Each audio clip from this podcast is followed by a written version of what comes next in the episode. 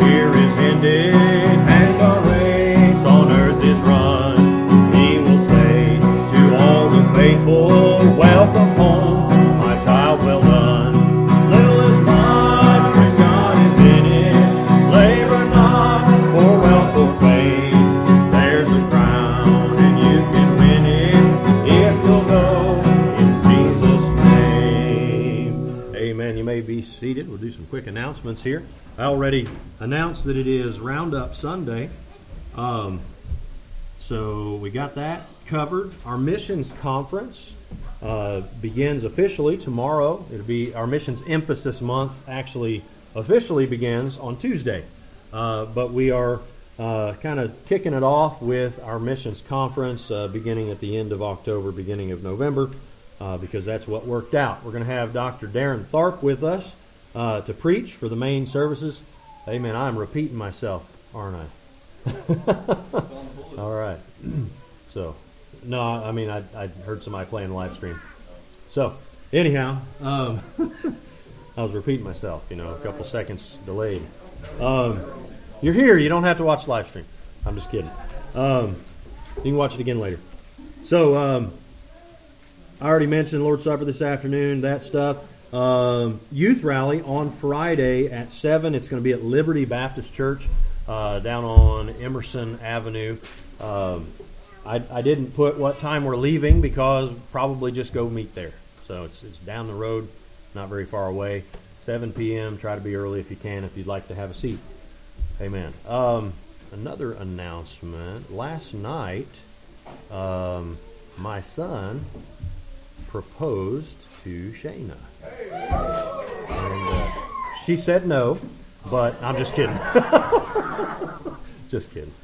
Boy, that'd be a horrible announcement, wouldn't it?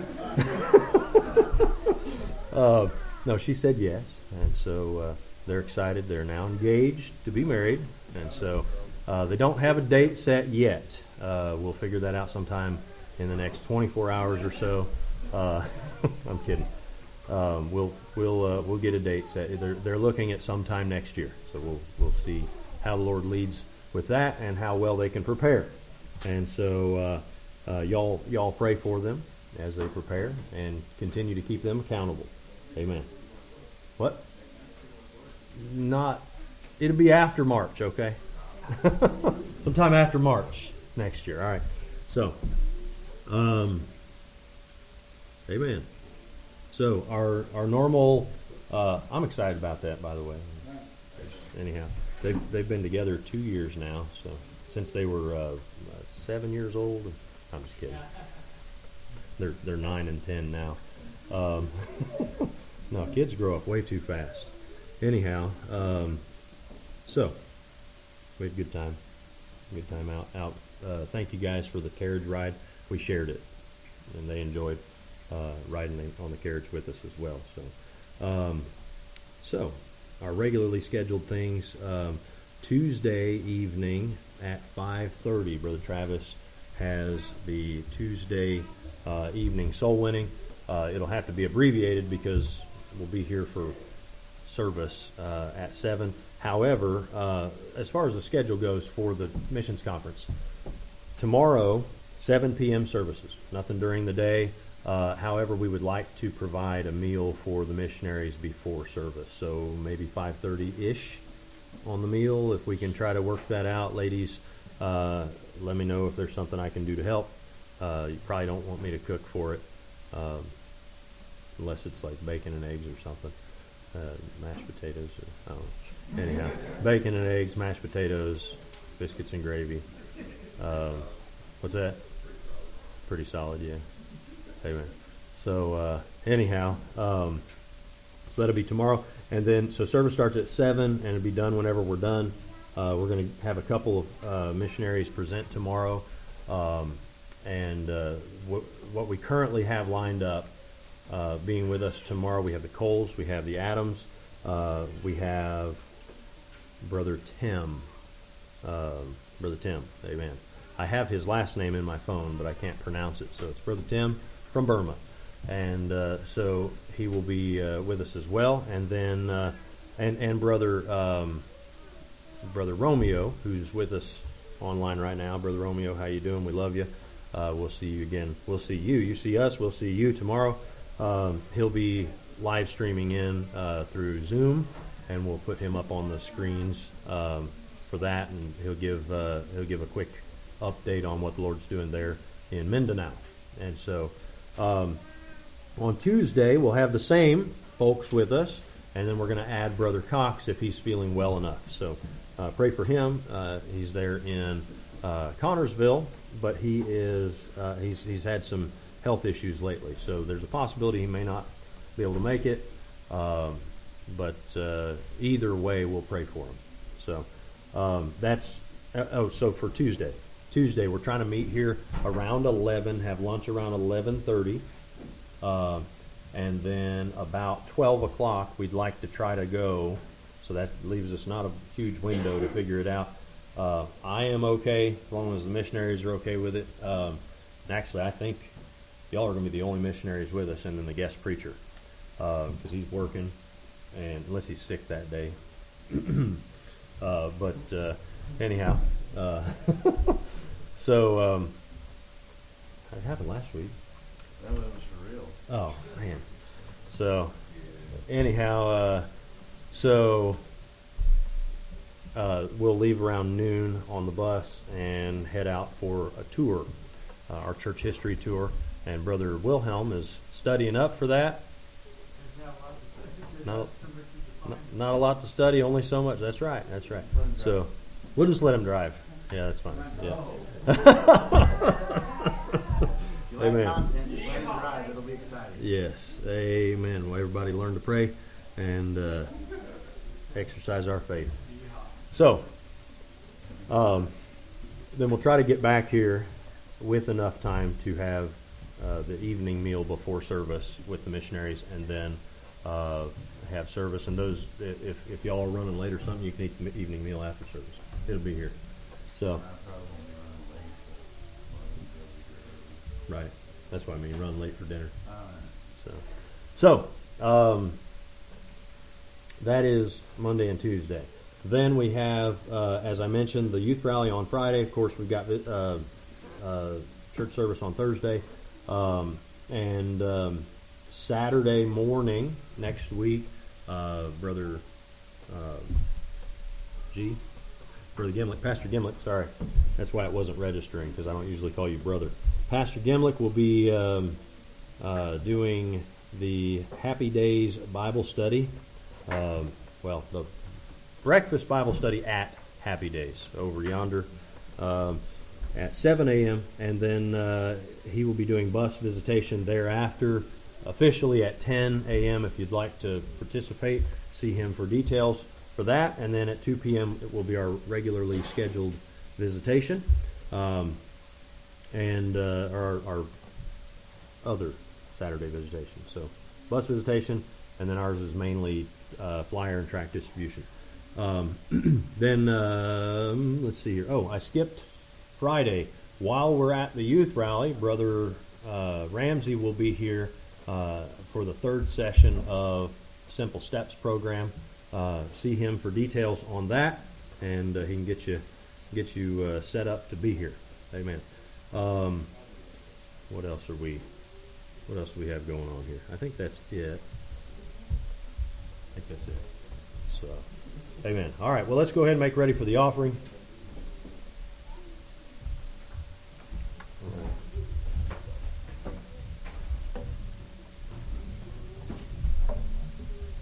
Come help us as we worship the Lord in giving.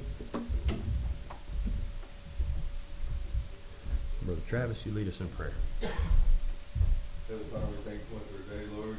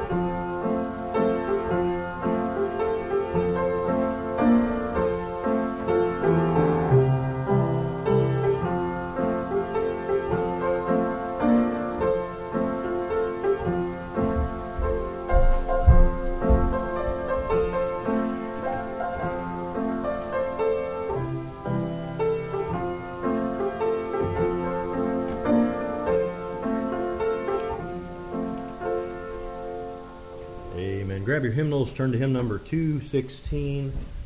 Stand with me once more here. 216. Yeah, there's a little bit of sitting down, standing up, sitting down, standing up. That's okay. You get a few squats in today. 216. Where I put that? It's gone. There it is. All right. 216. Dwelling in Beulah Land. We're going to sing the first two, and y'all stop me after that in case I keep going. We'll have a quick fellowship welcoming one another and, and uh, dismiss the uh, junior church folks. All right? So, 216. Far away the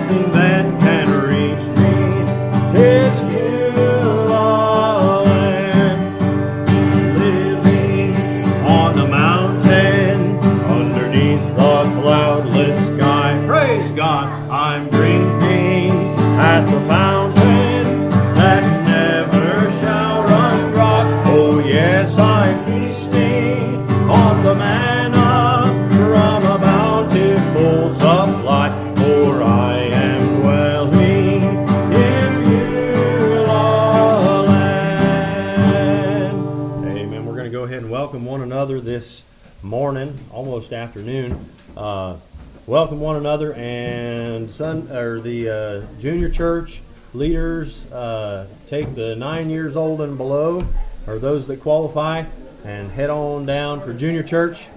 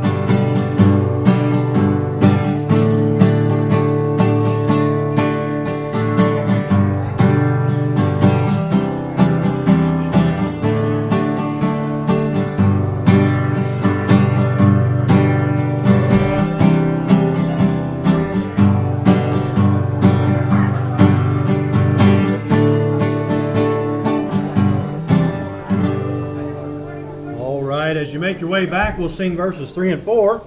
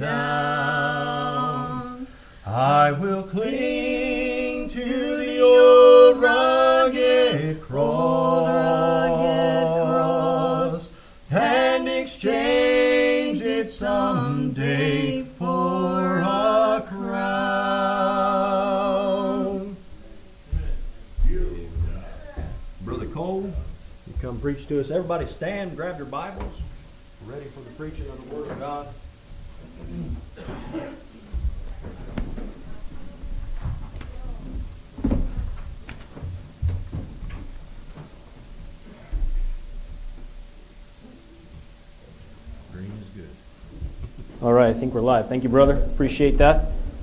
Appreciate that. You guys can go ahead and take a seat for a moment. We'll be uh, going through a, a handful of scriptures here in just a minute, but we're going to chat a little bit first. Um, we're glad to be here. We're really glad to be here for your missions conference. Um, missions is our passion. The uh, the core of Operation Mordecai, which is the ministry that we're part of, uh, is missions work um, as we'll talk about more tomorrow, in, in difficult places, closed and restricted access countries, remote places, um, one of which we just got back from not too long ago from a trip. We'll talk about that a little bit tomorrow as well. But missions is a big passion of ours, and so uh, appreciate being here for that. Um, let's just go ahead and open with a word of prayer. Lord, just pray for your blessing on the service right now, Lord. Lord, just pray for your spirit to come here and meet with us, Lord, as we uh, study your word, Lord, and talk about some weighty topics. Lord, I just pray that you would um, put your words in my mouth, Lord. I got, I've got notes, Lord, but I want to hear from you, Lord. And I pray that you would just uh, guide and direct here and, and touch hearts. I ask this in your name. Amen. A couple of questions for you guys to start out with. Uh, some of you, some of you know our, our ministry uh, often revolves around security work. And, and security is, is there because of physical danger, right? And so this is something that my family and I are, uh, I guess you would say, we're somewhat gifted with. We've uh, spent time in, in these areas. The pastor was talking about possibly being able to do some classes for you guys, women's self defense, some church security training, stuff like that. But there's a spiritual application to that, and that's kind of what I want to talk about today. How does the physical world apply to the spiritual world? How can we take something like physical security and apply that spiritually? Especially spiritually to the cause of the gospel, right? That's what we're all about. If it's not forwarding the gospel of Jesus Christ, what's the point of it, right? So, a couple of questions. Um, I, everyone in here probably has seen or is somewhat familiar with the political and social climate that we live in today, right? So, how many people in here would say that uh, you expect that we're heading for some turbulent times and perhaps war. Right? We, we kind of see that looming on the horizon, don't we? Uh, maybe even in a global sense. We see global actors right now causing a lot of upheaval in a big way. I, I wonder what would change on your average weekly routine if we were invaded by a foreign force tomorrow? If the enemy was running rampant in our streets, causing destruction and chaos all around us, what would we do different? Right? What would change about Monday morning? What would change about Monday night? Through, throughout the week, what would, we, what would we do different? Would it change drastically? Would everything change if we were suddenly invaded by a foreign force and the enemy was wreaking havoc all around us. lots would change, wouldn't they? A lot of things would change. Some by necessity and some by choice. So let me ask this question, and let's get some interaction with this one. I want to see what you guys think. Right now, as we sit Sunday morning here in Indianapolis, what do you call this area of Indianapolis? Just Indy. Okay. A Sunday morning, right? 11:40. Are we at peace right now, or are we at war right now? Peace. Hands. Okay. Who says war? Yeah. I say war. I say we're already at war. I say we never haven't been. I say we never haven't been. Let's look at what the scripture says about that. Let's turn first of all, I'm going to read a handful of them here. Let's turn first of all to Ephesians chapter 6. And I didn't mark them in my Bible today, so we're just going to have to flip around a little bit. Let's start with Ephesians chapter 6, and we're going to look verses 10 through 12. Pretty familiar passage here. Finally, my brethren, be strong in the Lord and in the power of his might. Put on the whole armor of God, that ye may be able to stand against the wiles of the devil. For we wrestle not against flesh and blood, but against principalities, against powers, against rulers of the darkness of this world, against spiritual wickedness in high places. It goes on there to talk about the armor of God. And there's some really great studies we can get into talking about that armor. Some really great studies. We don't have time for that this morning.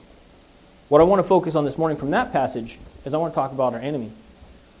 We don't wrestle against flesh and blood, but we sure do wrestle. There sure is a conflict. We sure do fight against spiritual wickedness in high places, and we're seeing a lot of that today, aren't we? Boy, is that spiritual wickedness in high places not manifesting itself in strong ways, especially in our country today. Let's look at another one. Let's go to 1 Timothy 1:18.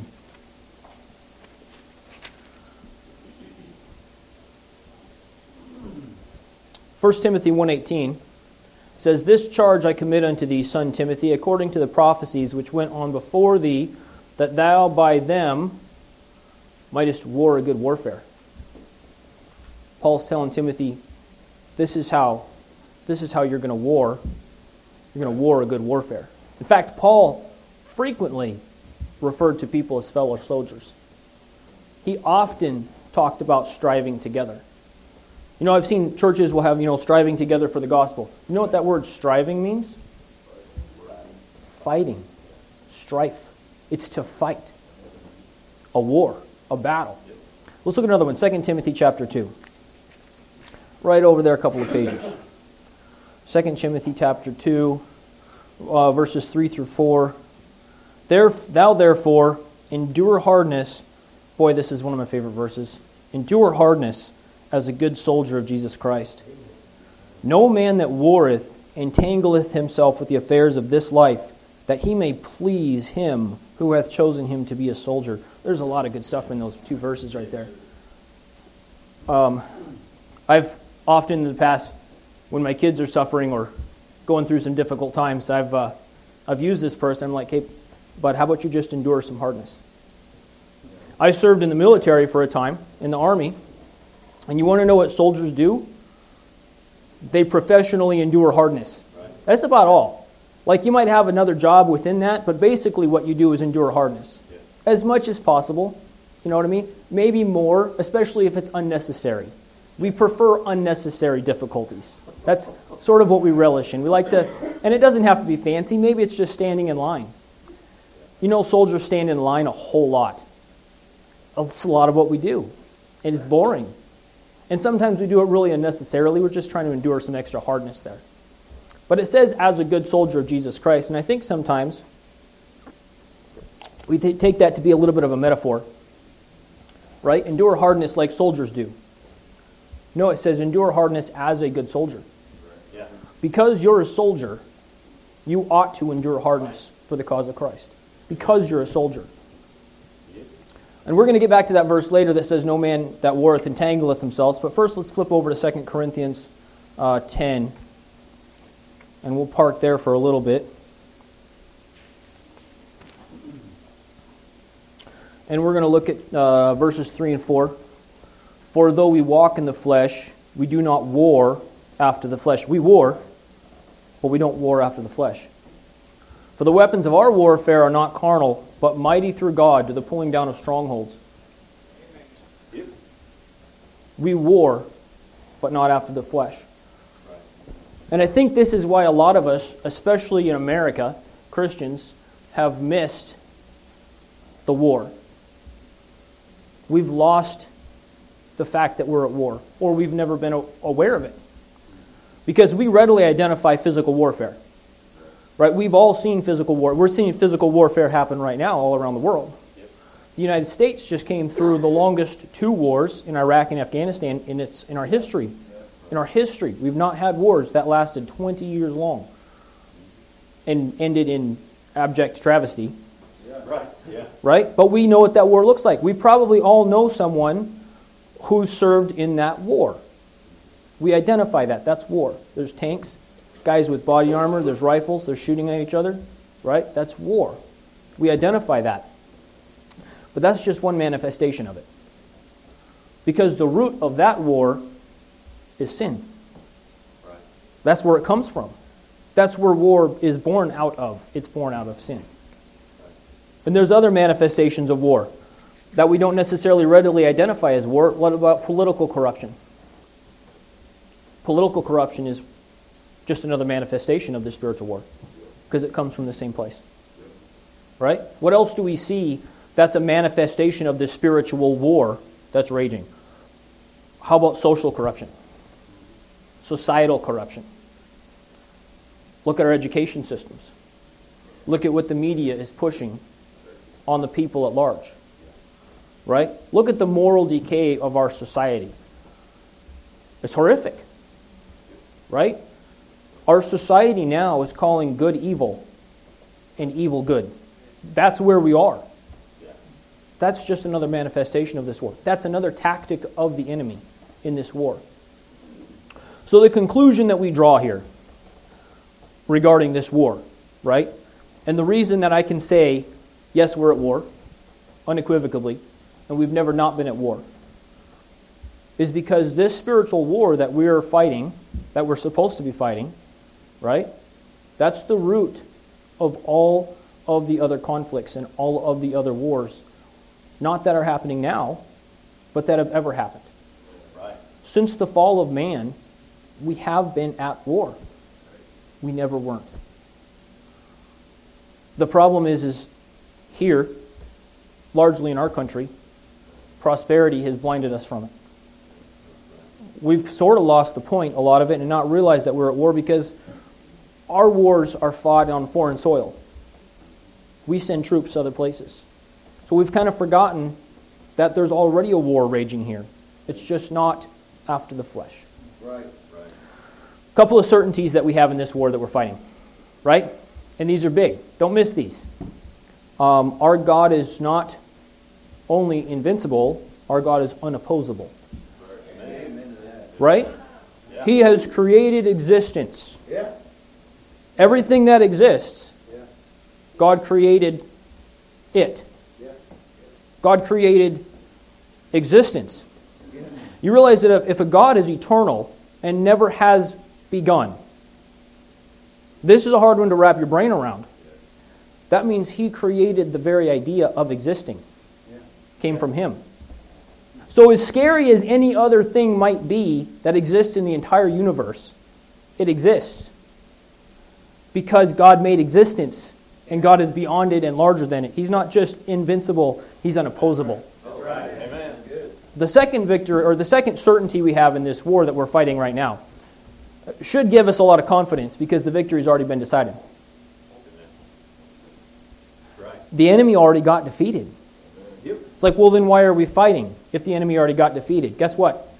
If you're a believer in Jesus Christ and you've accepted his sacrifice for your sins on the cross, we call that being saved. Amen. Saved from what? Saved from wrath. Yeah. Right. Because as Brother Travis talked about this morning, there's a day coming when the wrath of God will pour out upon this earth and he will punish sin. That's right. And it's not going to be pretty. And we've been given this task with the foolishness of preaching to reach as many souls as we can. Because while we have these two certainties, our God, you can't oppose. And the battle's been won. The uncertainty that we don't know, and the reason that we're still waging this war, the reason that we're still fighting it, is we don't know how many souls the enemy's taken with him. He knows he's getting defeated. He already knows. He knows he's done. He knows he knows he knows God better than we do. Think about that. The enemy knows God better than we do. He knows he doesn't win this. He's already been cast out of heaven. He's taking as many with him as he can. He's taking many, as many of God's creation with him to punishment. And that's what we're fighting for. God has given us the task, right, of using the foolishness of preaching to reach the souls of the world. That's our job. It's called the Great Commission. Amen. We talk about that all the time, don't we? But I think we miss kind of a point of what that is. Look, a commission is special. Think about a commission in the military. An officer is commissioned, right? He's given a command with authority. It's a command with authority. So when we were given great, the Great Commission, it was given to the church. God took a group of people and placed them in a special unit. You might, you might call it a special operations unit. Because God left behind, Jesus left behind on this earth, one unit of right. troops yep. to take the fight to the enemy. That's what He left us here for. Why? To spread the gospel, to save souls. He gave us that task. We've been commissioned to that and we're the only ones here. The church is it. There's not, besides the church, that's been commissioned with the authority to do this job. Amen. That's the job we've been given. Here's a quick sit rep. Sit rep is an acronym for situational report. Sit rep on how things are going. We're failing, especially in America. I'll talk about America a lot, but especially in America at large. The church has been invaded with Western Christianity. Oh, I like to call it churchianity. Cultural. It's very cultural, and it's been it's been it's generational and cultural. Um, we serve three hours a week. That's that's our dedication to God. Is three hours a week on a pew in a church service, right? If you're if you're consistent and you're faithful on Sunday mornings, good. What a good Christian you are. And then if you're a real go getter Christian and you go Sunday night too, wow, inspirational. But what if you're just almost like martyr people who come every midweek service? Right? You come on the midweek services, you're like you're like right there. Like you're basically a missionary at this point. Right? But that's what that we don't think that way and we laugh at that because that's ridiculous. But all across this entire country, the entire country, almost Western Christianity at large, that's what we've been re- relegated to. Yeah. That's what we've come to. Our service to God happens inside four walls. We come, we sit, we listen, we sing, and we think that we've done God service. We think we've lived our faith. Why do we go to church? Because it's important to us. Why is it important to us? Because our faith matters to us. It's a foundation in our life. But that's where it stops. Because we have the American dream to go chase. Right. Right? We have priorities. You know what I mean? So there's a necessary course of action here. There's a course correction, and again I say our country needs to take.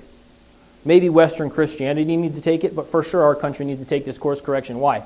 because we're still the freest nation on earth. We're still the most prosperous, prosperous nation in the history of the world. We still are. So we need to take this one course correction, and there's two things we need to do. The church in America needs to enlist because there's a war and engage. We're going to talk about that today. Let's talk about enlisting first. Turn with me to Romans chapter 12.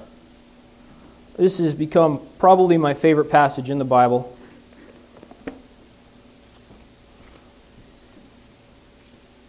And we're going to spend a little bit of time here in the first two verses. As I think there's some things in here that we need to pull out that maybe we've skipped over. Um, Paul writes here I beseech you, therefore, brethren, by the mercies of God, that ye present your bodies a living sacrifice, holy, acceptable unto God, which is your reasonable service. And be not conformed to this world, but be transformed by the renewing of your mind, that ye may prove what is that good and acceptable and perfect will of God. There's a few things I think that we need to look at here.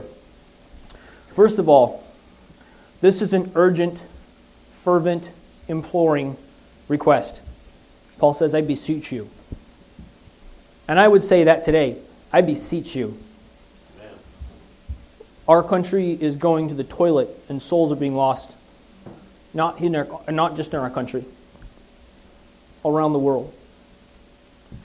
There's so many open doors all around this world for the gospel of Jesus Christ. I just got back from Sierra Leone. Five days, we were able to spend five days on the ground. There's over 500 people that got saved in those five days. Amen. When's the last time we saw 100 people a day get saved here? It's been a long time. It's been a long time. I'm not saying that it can't happen, but I'm saying there's a harvest in many places all around this world.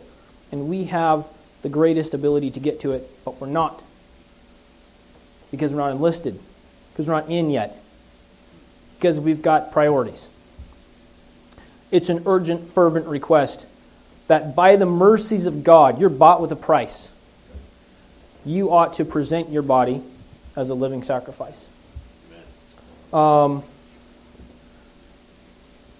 this is where I think we get some things mixed up. See, in our, in our Christian culture, we have this thing we talk about surrender. And we talk about it a lot, and I don't like it at all. I don't like surrender. You surrender to an enemy. So if you've surrendered, that means you were God's enemy and you came to Him. But Christians aren't called to surrender. That's sort of passive. That's like, all right, I give up, fine. Sure, okay, you get it. Christians are called to present. Right? And this has been ever since the Old Testament. They presented sacrifices to God, asking Him to, the, to accept their sacrifice. What obligation does God have to accept this sacrifice? This is a worthless sacrifice to Him. Like, this is all I can offer. This is all I've got to give Him. That's, that's worthless. It doesn't hold any value to Him. It shouldn't that this one individual from a life of sin who's not anybody and I should come to God and be like, all right, God, you're welcome. Right. I'm here. I've go ahead. I'm, I've surrendered Right. to help God out. You're welcome, Lord. You're welcome for my uh, for my sacrifice. You're welcome. After um, the invasion in Pearl Harbor, it was bombed, right? After that invasion of Pearl Harbor, when the U.S. entered World War II, there was the largest influx of military enlistments that our country's ever seen. Ever. Any war. People were lined up for miles saying, We just got invaded. There's an enemy out there. They're after us. And they stood in lines to present themselves as a sacrifice to their country. That cause was worth them taking their lives and saying, Here, let me in. I want to serve too. Uh, in fact, there was cases documented that when people weren't able to serve, when they weren't able to enlist, that they killed themselves. Because it was that important to them that they could present themselves to their country to serve, to fight for freedom, to fight for future generations. That's how important it was for them. They stood in lines. We don't have people standing in lines to serve God. Right? We don't have people standing in lines to go to dangerous places where you can die. We don't have people standing in lines to go on Tuesday night visitation. You know what I mean? We don't have people standing in lines. Um, because we're sort of waiting to surrender.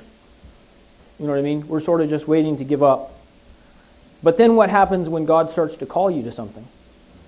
Or when God starts to pull on something that you've got in your life that He wants you to forsake? What happens to us? We start like doing this tug of war with God. Our mindset is 100% upside down. We're not something that's special that God should want to use. Right. Right? And if God wants something from us and we're not willing to give it to God, who are we to deny the creator of the universe anything in this life? Right. How arrogant are we to think that we should resist the call of God? No. On the flip side, we should be taking everything that we are, uh, everything that we want, everything that we're currently doing, Right. our dreams and hopes for the future, and saying, God, I don't deserve to work for you, but would you take this? Would you ex- this is my sacrifice. It's everything. It's all of this life. Would you take it? Would you accept it? Because nothing on this planet matters except for what we do for God. That's right. Nothing on this planet matters except for what we do for God. We should be so lucky. We should be so fortunate as for the creator of the universe to accept us.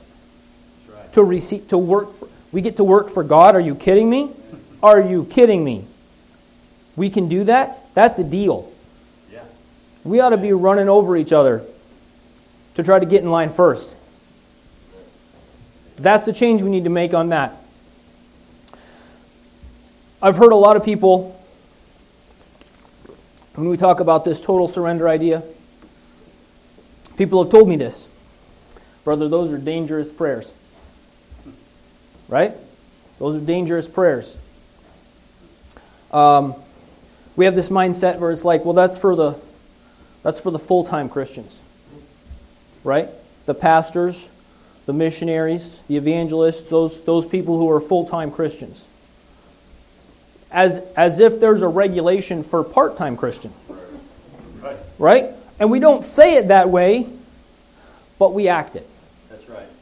Right? We don't we don't talk about it like that, but that's just how we behave. Well, that total surrender idea, that's for the full time people who are going to go to Africa and live there for the rest of their life. I don't think so. I think it's only reasonable. That's right. I think it's your reasonable service because of what God has done for us. He made us. That's pretty cool that God created us. Right? And then He redeemed us to Himself. And then He wants to have a relationship with us. And then He's allowed us to serve Him. Man, it's only reasonable. It's only reasonable that we would take everything that we are and give it to Him. Amen. It's only reasonable. Right. The next part says not to be conformed to this world, right? And what a lot of us think, and a lot of Christendom has come up with, is we'll dress a certain way and we'll talk a certain way. And we won't go to places where the bad people go, and we won't do some of the things that the bad people do, right? So we're going to look a little different, and we're going to act a little different, and we're going to pretend to be a little bit like we're going to be a little bit better. We're not going to do bad things. Well, guess what? We shouldn't do bad things. We're going to do good things. Guess what? We should do good things. Amen. That doesn't mean we're not conformed to this world. Because guess what? We all make our decisions based upon. We like to say we do this, but you know what? As a country at large, Christians in this nation, it's careers and jobs. That's where we, we're brought up that way from young ages. What are you going to do when you grow up? I'm going to be a firefighter. How would you go to work for God? We're conformed to this world. Our job culture, our career culture, this chasing the American dream idea, right? There's nothing wrong with these things. God says to take care of your family. God, the, the Bible's full of, uh, of verses that talk about being prudent, right? Being diligent, not being slothful, taking care of your family. They're, those are good things. But that's not the first priority, right? That's not what your life is built around.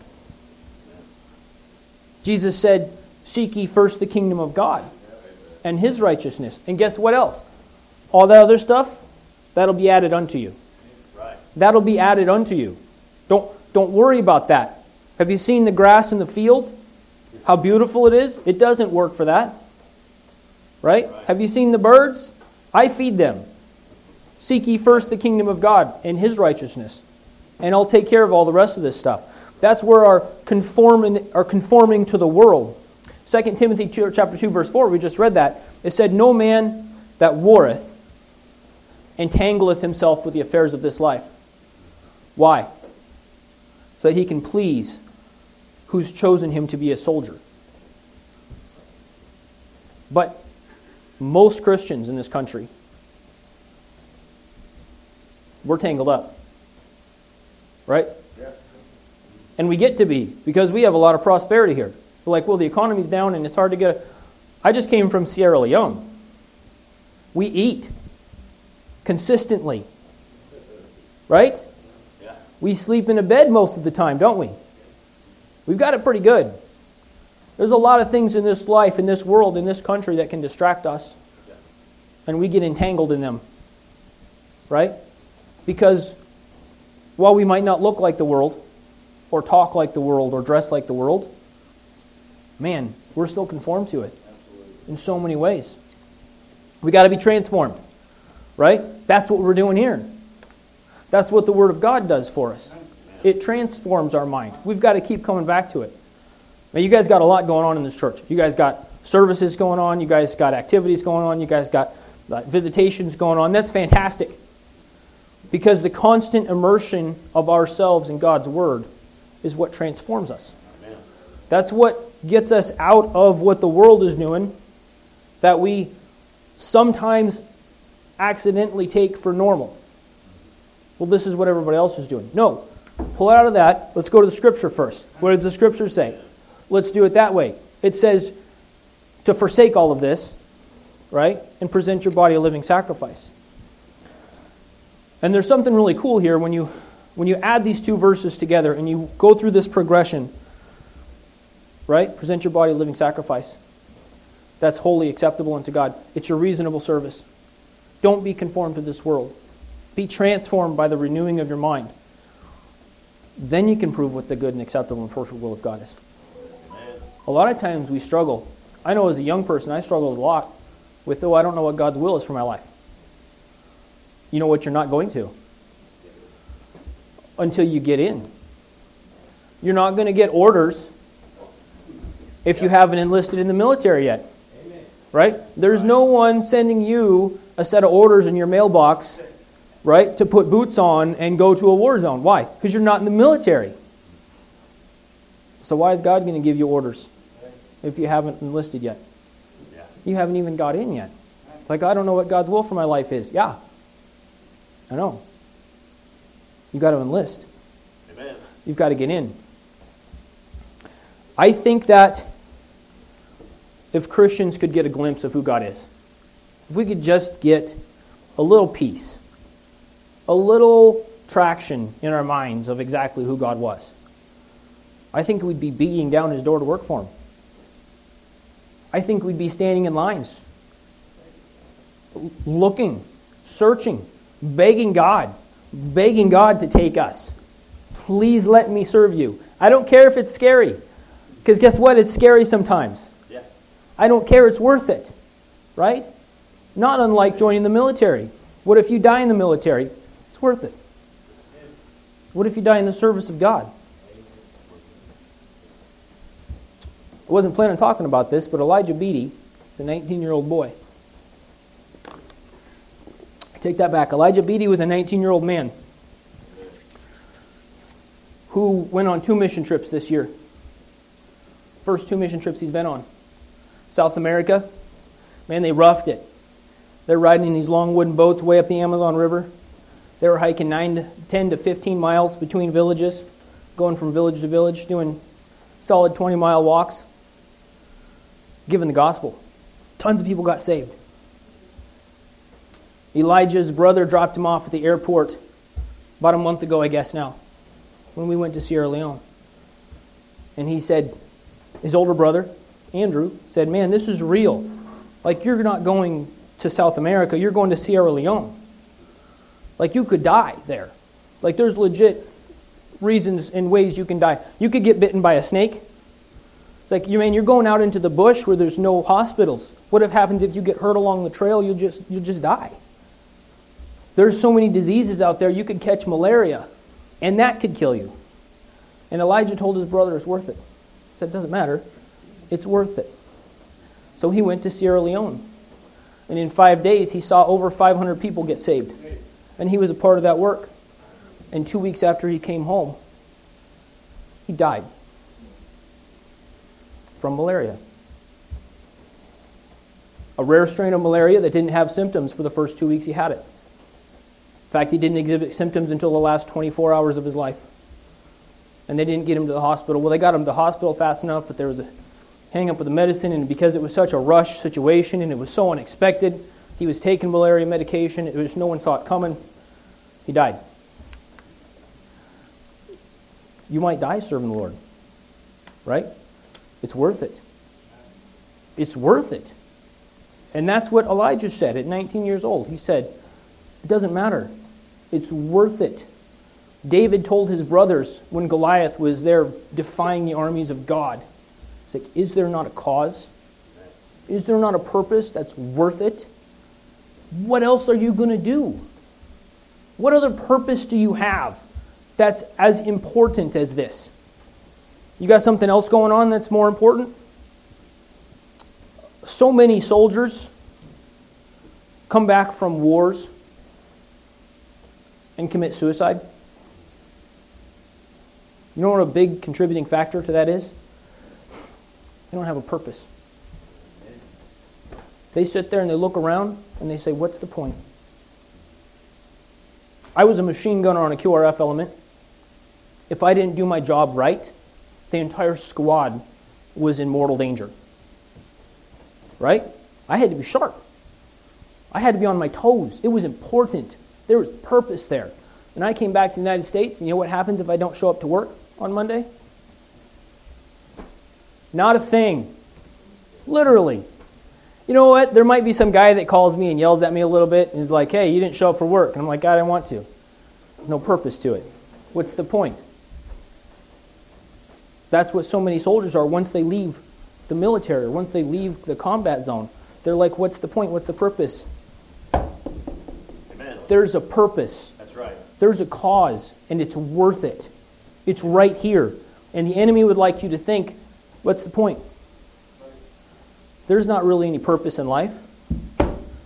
It's because he doesn't want you to face him. Because as long as he can keep Christians in this country sleeping, as long as he can keep us sitting back waiting for God to, you know, send us a written invitation to serve him, he can keep us from being dangerous to him. And he can take more lives, more souls to hell with him when he goes. How are we doing on time? I got some more to talk about, but let me know how long I can go. Enlisting requires faith. I like to do a tactical analysis between Joshua and Moses when they came to the Jordan River, right? Because we know the story about Moses and the children of Israel. They came to the Jordan River, and uh, they sent spies to spy out the land. And at the end of the day, 10 of the spies came back and said, Whoa, this is not going to happen. They said, We saw giants. Like there is giants in the land. We look like grasshoppers. These, go, these dudes are big. There's walled cities. They have chariots of iron. We are going to get squashed. You know what we overlook a lot of times when we read that story? They were right. Yeah. Tactically, they were correct. Israel didn't stand a chance when you looked at it from an earthly perspective. They were going to get. We had a bunch of nomads from the desert, right, on foot with swords, right? They didn't have bows and arrows until later on. That was something that David brought along. They had swords, probably some spears. Maybe they threw rocks. I don't know. But we got a bunch of light infantry facing walled cities, giants, and chariots of iron. They didn't have a prayer. And they said, if we try to take this land, they're going to kill us all. That's not the worst of it. They're going to enslave our families and take all of our goods. And our families are going to live their lives as slaves to these people. It was scary. So they decided what? They decided not to go. Right? They decided not to go. Important thing to remember when they decided not to go and they lived their life in the wilderness, they were still God's people. God still took care of them in the wilderness. God still fed them, right? Provided them with quail when they needed it. He still judged them when they did wrong. Like they were still God's people in the wilderness. But they didn't have faith to do what He wanted. So they lived their lives in the wilderness. You know what Christians in this country are at right now? We're wandering in the wilderness. Right. We're still God's people. God still takes care of us. He, still shows us things from His Word. But whether we've not chosen to enlist or whether we've not chosen to do what He wanted us to do, we've decided to wander in the wilderness. Joshua comes along, right? That entire generation dies off in the wilderness. Joshua takes over. They come right back to the same place. What tactical advantage did they have at that point? What improvement in their tactics or equipment or training in their equipment. You know what I mean? They didn't. They didn't have chariots yet. They didn't have walled cities. They'd just been wandering in the wilderness for 40 more years. They didn't have any bigger advantage than when they first came. In fact, God told Joshua, I'll be with you the same as I was with Moses. The same. You don't get any advantage. You don't get anything better. The difference is, is they got in. Right? They said, okay, we're going. And God says, I'll take care of you. In fact, I'll give you a sign when you cross the Jordan River, I'm going to part it for you. So Joshua and the children of Israel stood there waiting for the Jordan River to part. No, they didn't. God said, when the, when the feet of the priest touch the water, that's when I'll part it. So Joshua and the children of Israel got up, lined themselves out, and headed for the river and walked through it. Guess what? They'd made the decision to walk through the river already. They'd already, made, they'd already gotten in. They already said, God wants us to do this. This is what God has given us to do. This was their great commission. We have a great commission to take the gospel to the world. They had the commission of taking this land. They said, This is our job. We're going to do it. So they got up and they walked for the river. And they were walking through the river. Guess what? Feet touch the water, water parts. They walked through on dry land.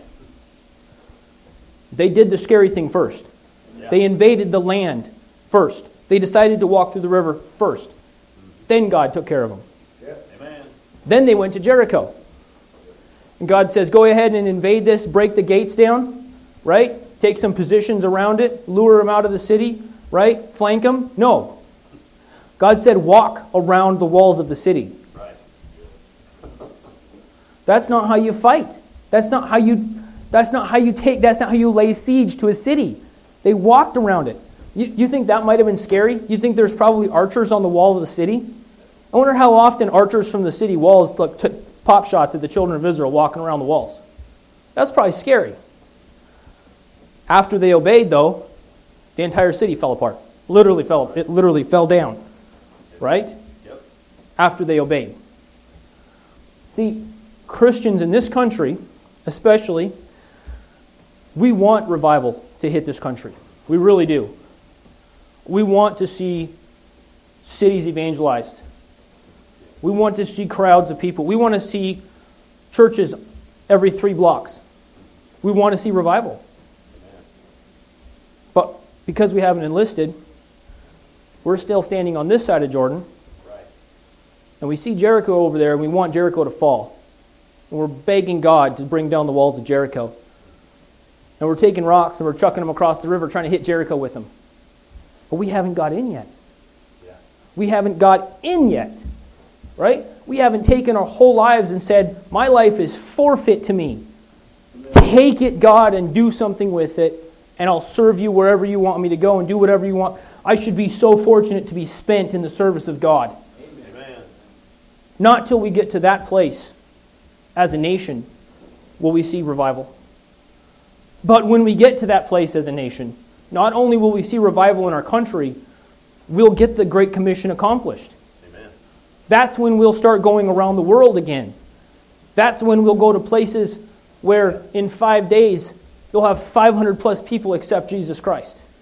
That's when we'll get to the places where someone lives there right now who's never heard the name Jesus Christ. And no one's going to go talk to him. Not till we get in. Enlisting is a choice, too. I talked about this a little bit. The children of Israel, they chose to go in the wilderness. Jesus said several times, and this is a whole other message in the New Testament if any man will come after me. He said, if any man will come after me. That's not salvation. Salvation's free. Salvation was paid for by the blood of Jesus Christ on the cross, and he offers that as a free gift. All you have to do is accept it. Right. Salvation's free. In this country, we get to accept salvation without consequences. Many other places around the world, you accept Jesus Christ as your Savior, you've been marked for death. Or your family will disown you. A lot of you have to make a choice. Like you, you don't have this whole I can get saved and then still live my life the way I want to. No, if you got saved, you got in. Yeah. Not in this country. In this country, we have a choice. If any man will come after me. Right? I'm not going to get into that. That's a whole other message, but it's a choice that we have to make. We can choose to live in the wilderness and still be God's child. And live with no purpose. For what? That's enlisting. The second thing we need to do is engage. I, uh, I like this analogy of the church. Who has ever heard of a FOB? Military, brother. A FOB is a forward operating base. This is more like a combat outpost, right? This is more of a COP here, a combat outpost. But I, I liken the church to a FOB because it makes a really good analogy here. And, and there's so many parallels between physical warfare and what the church is to do. There's so many parallels because we're at war. So a FOB is a forward operating base where a unit is stationed at this FOB in this area of operation. And their job, right, is to take the fight to the enemy in the area of operation that they've been given. Higher command has given them this place to operate. This is where you're going to take the fight to the enemy. Okay? So what happens if well, let's just talk about some of the things you do in the fob first. Get ahead of myself. The fob is a good place where there's shelter, right? You can come, it's somewhat protected from enemy fire, right? Um, when you're wounded, you can go there and heal. You can eat there. You can rest there. There's some, right? Um, you do battle drills. You do battle drills in the fob to practice for the mission when you go out of the fob. All right, this is what we're going to do.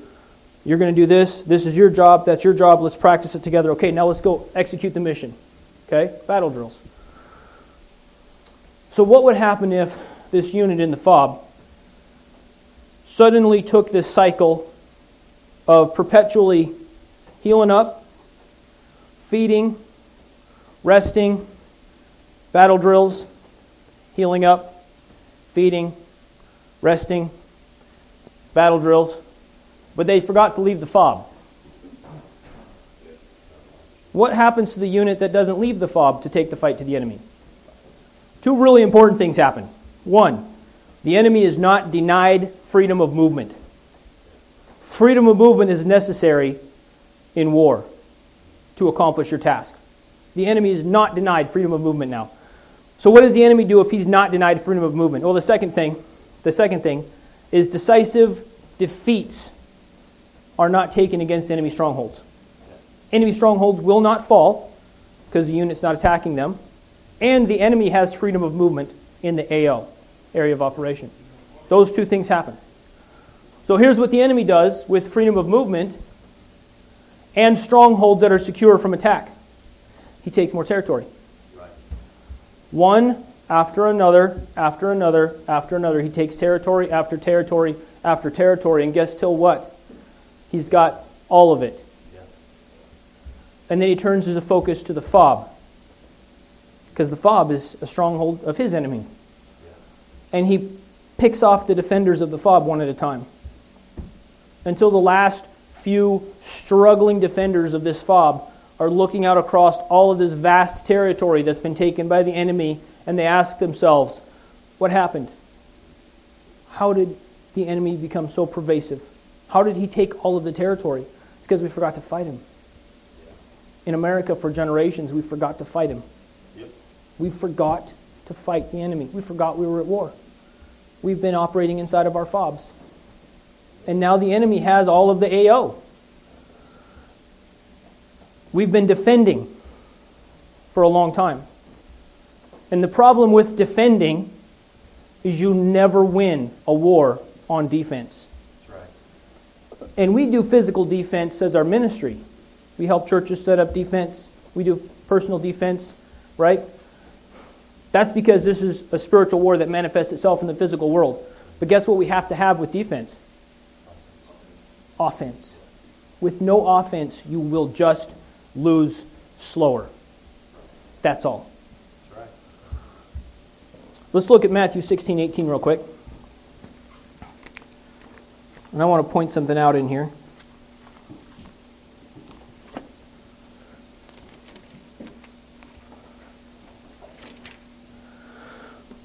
And this is where Jesus is talking to his disciples. He just got he just got done saying, "Hey, who do men say that I am?" And they say, "Well, some this, some that, some this prophet, some Isaiah." Right? And he and he asked his disciples, "Who do you say that I am?" And they said, "You're the Christ, the Son of the living God." And Jesus says in verse 18 here, "And when I, I say also unto thee that thou art Peter, and upon this rock I'll build my church, and the gates of hell shall not prevail against it." He's talking about himself.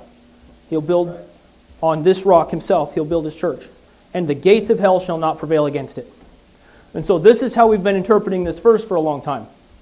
We're safe here. The gates of hell cannot prevail against us here. Right? We're here in the church. We're safe. Bible says the gates of hell cannot prevail against us. But we've missed something. Gates are not an offensive mechanism. Right? Right.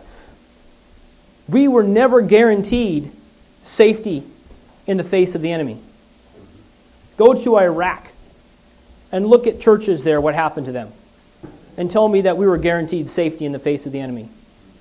Nope. No. We weren't guaranteed safety. This isn't a safe place.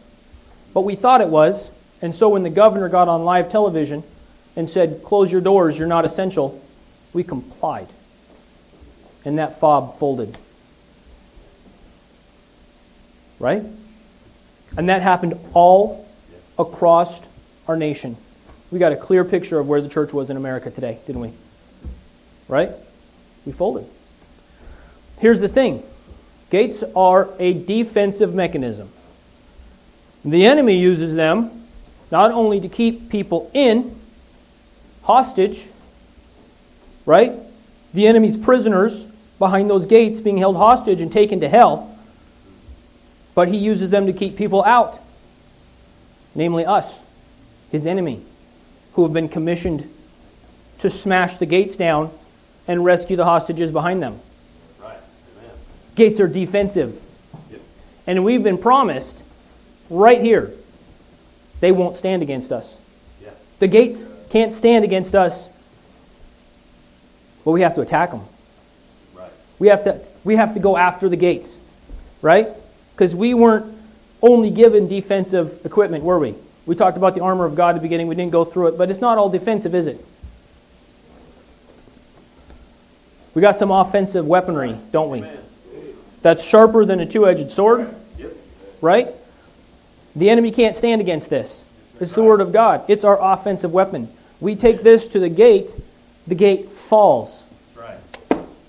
The enemy can't stand against it. It's our guarantee. But we have to engage the enemy. If we're not taking the fight to him, we're not using our weapon against him, he's just going to take more area. A Couple of last thoughts here. It's a war. The enemy gets a say in it. right? Who's been in a fight before? Who got hit? Right? When you're fighting, you're going to get hit. Yeah. It's part of warfare. It's part of striving. You're going to get, expect resistance. The enemy's not going to like this sort of talk going around, going out uh, out in the churches. He's not going to want Christians to start buying into this sort of idea of, of enlisting whole life, enlisting into the service of God and taking the fight to the enemy. He did- Satan does not like that idea. That is dangerous to him because he knows his gates are vulnerable to our attack. So he's going to strike. He's going to come after you. If he's not coming after you, it's because you don't pose any threat to him. Yeah. He's perfectly happy with your pursuing, pursuing a career. Your- Satan is perfectly happy with Christians reaching high levels of success in career worlds who are, you know, committed to church attendance, Yeah. right? And who give, you know, give some of their money to the to the offering, give some of the money to the preacher, give some of the money to the missionaries. I could talk about money, but I'm not going to right now. Christian, are you a non combatant? Are you a non combatant in this war? It means you haven't fought. It means you're standing by. You're, you haven't enlisted yet. We, we're being attacked. The enemy is literally running through the streets. Like I said at the beginning, he's running through the streets, creating chaos and destruction everywhere, all around us. We're in, we've been invaded. We've never not been. What are we doing about it? Are we a non combatant? Is there not a cause? Lost person, I don't know, maybe everyone in here is already saved. I, I pray that's the case. But if you're not, understand this. You're what we call a cob, civilian on the battlefield. You're without protection, and you're at the mercy of the enemy. And the enemy doesn't have any mercy. Pastor, you come.